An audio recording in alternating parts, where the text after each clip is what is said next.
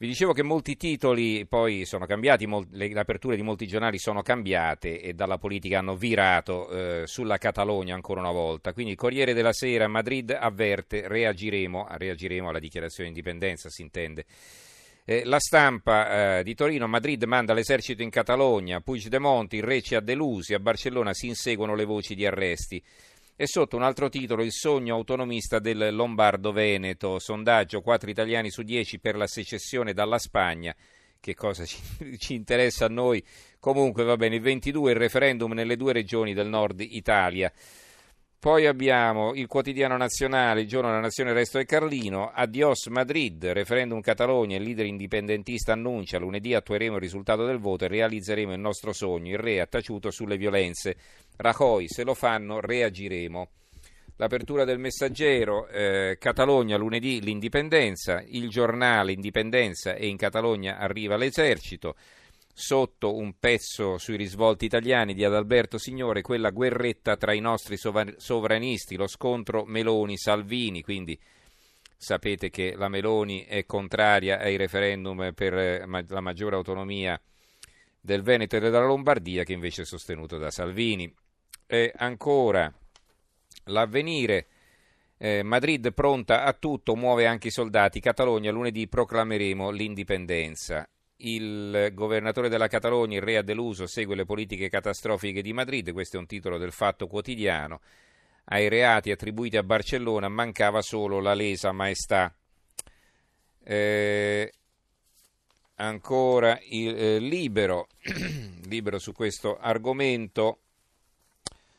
Eh, loro parlano più che della Catalogna, parlano del referendum Lombardo-Veneto. No all'autonomia porta alla secessione è un titolo di, di un pezzo firmato da Giorgia Meloni, replica Vittorio Feltri con questo titolo Smettetela di piangere e andate a lavorare.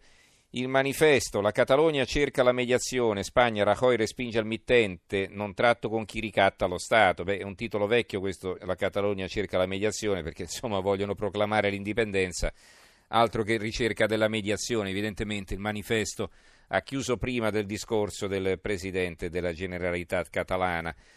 Eh, perché la gente è traumatizzata dal referendum catalano mentre la borsa se ne fa un baffo? Questa è un'analisi di Paolo Annoni sul quotidiano economico Italia Oggi.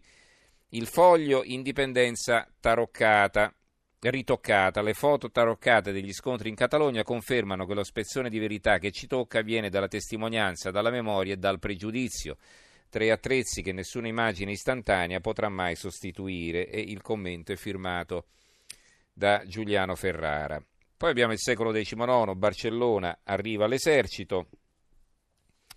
Gli autonomisti catalani lunedì l'indipendenza, Madrid lo impediremo, il capo della polizia locale accusato di sedizione, Puigdemont delusi dal re, un'insurrezione democratica che fa temere per il futuro, un'analisi di Michele Marchesiello e poi sotto il caso. E ora la Catalogna teme la grande fuga di aziende e banche, c'è anche questo di problema perché di fronte all'instabilità, chi lo sa, magari se, ne potrebbe anche andare qualcuno.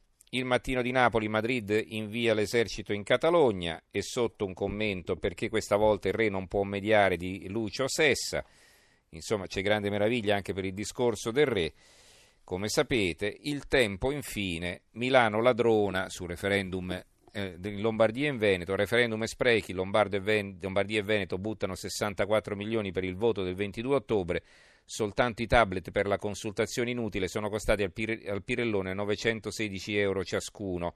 Padania catalana è il commento di Marcello Veneziani che scrive Fummo facili profeti un mese fa a prevedere che il referendum sull'autonomia regionale del Lombardo-Veneto sarebbe diventato una brutta bestia su tre fronti perché si innestava nel pericoloso filone del separatismo europei, riesumando i fantasmi del secessionismo, perché creava un'altra frattura nel già ulcerato corpo nazionale, perché spaccava il già fragile centrodestra tra forze nazionali già nel nome, Forza Italia, Fratelli d'Italia, e la Lega che col suo padanesimo di provenienza, intralciando anche il tentativo di Salvini di accreditarla come una forza nazionale non solo settentrionale, e così sta puntualmente succedendo.